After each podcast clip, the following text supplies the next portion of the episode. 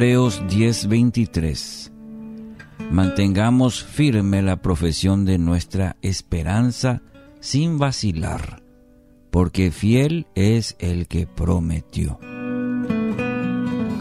Título para hoy, Firmes en la fe. Muchas de las angustias que sufrimos en la vida cristiana no tienen que ver con las circunstancias adversas de nuestra vida.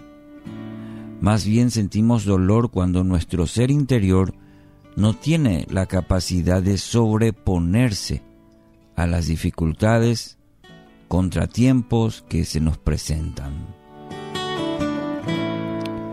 Si nuestro bienestar dependiera exclusivamente de un entorno así agradable, habría pocas esperanzas de una vida plena para la mayoría de nosotros. El versículo de hoy, mi querido oyente, nos anima a una firmeza interior que no descarta momentos de desesperación, la profesión de esperanza que alguna vez hicimos. La esperanza, la esperanza es un aspecto crucial en la vida cristiana. Por esto el apóstol Pablo oró por la iglesia de Éfeso para que los ojos de sus corazones fueran iluminados a fin de que supieran cuál es la esperanza de su llamamiento, ahí en el capítulo 1 de Efesios.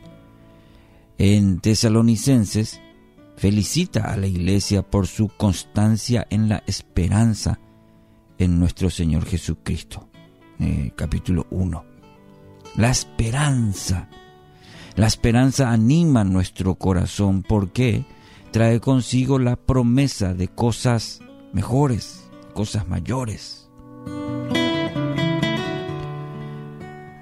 Sin embargo, la mayoría de nosotros no tenemos más que una idea muy borrosa, diríamos, de lo que implica la esperanza que tenemos en Cristo. Sabemos que se nos ha prometido la vida eterna, por ejemplo, pero no estamos, no estamos muy seguros de qué se trata el, el asunto. Esta esperanza no, no, no inspira ni fortalece muchas veces el corazón no ha de sorprendernos entonces que exista un alto grado de fluctuación en nuestra esperanza. ¿Por qué? Porque depende de las circunstancias, porque depende de los sentimientos en los diferentes momentos de la vida. Entonces, cuando las cosas se presentan agradables, ahí nuestra profesión se mantiene firme. En tiempos de crisis, ¿qué pasa? Y titubeamos entre la esperanza y la desesperanza. Y así vamos. Fíjese que el autor de Hebreos se desentiende completamente del tema de las particularidades de nuestra situación personal. No es tanto lo que nos pasa, no es tanto las circunstancias que vamos enfrentando. Más bien señala que es el carácter, nuestro carácter. Ese carácter irreprochable y absolutamente confiable en aquel que nos ha dado esperanza. Y lo que debe motivarnos a mantenernos firmes es esta clase de esperanza. Si Él ha prometido una vida plena y abundante para aquellos que creen, haciendo brotar en ellos ríos de agua viva, entonces Él es fiel para producir esto. Y ese es nuestro fundamento. Sobre esta roca nos paramos y nos mantenemos inamovibles. Si Él ha prometido una vida plena, abundante para aquellos que creen. Y precisamente en este punto es que muchas veces se derrumba la fe o tambalea la fe. En tiempos de crisis tendemos a cuestionar la bondad de Dios. ¿No le ha pasado a usted? ¿Verdad que sí? En tiempos de crisis tendemos, siempre está esa lucha y, sí, muchas veces caemos cuestionando la bondad de Dios, cuestionando su confiabilidad como nuestro guardador. ¿Dónde estás Dios? ¿Qué pasó Dios? Y ahí empezamos a cuestionar. Mi querido oyente, piense en las innumerables circunstancias en el desierto en que los israelitas cuestionaron el carácter de Dios.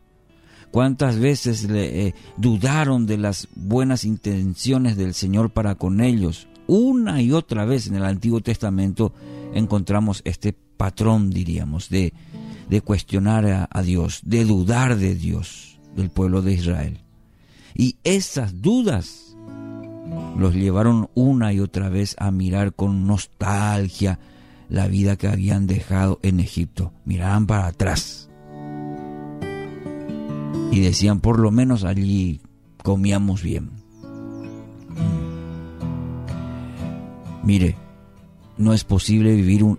No es posible, de ninguna manera, vivir una relación de intimidad con Dios si no tenemos absoluta certeza de la confiabilidad de Dios, de su persona repito este principio, no es posible vivir una relación cercana con Dios, íntima con Dios, si no tenemos una certeza de que Dios es fiel.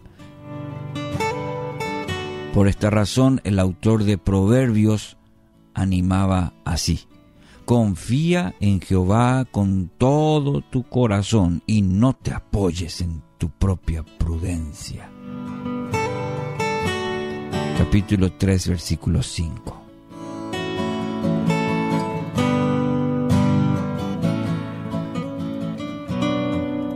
Eh, la estrategia más efectiva que tiene el enemigo de nuestras almas es la de poner en tela de juicio la bondad de Dios. Pero usted, mi querido oyente, no se mueva, no se mueva de la convicción que lo ha sostenido siempre, hasta el día de hoy. El que ha prometido es fiel para cumplir su palabra ¿sí? en su vida. Que así sea, en el nombre de Jesús.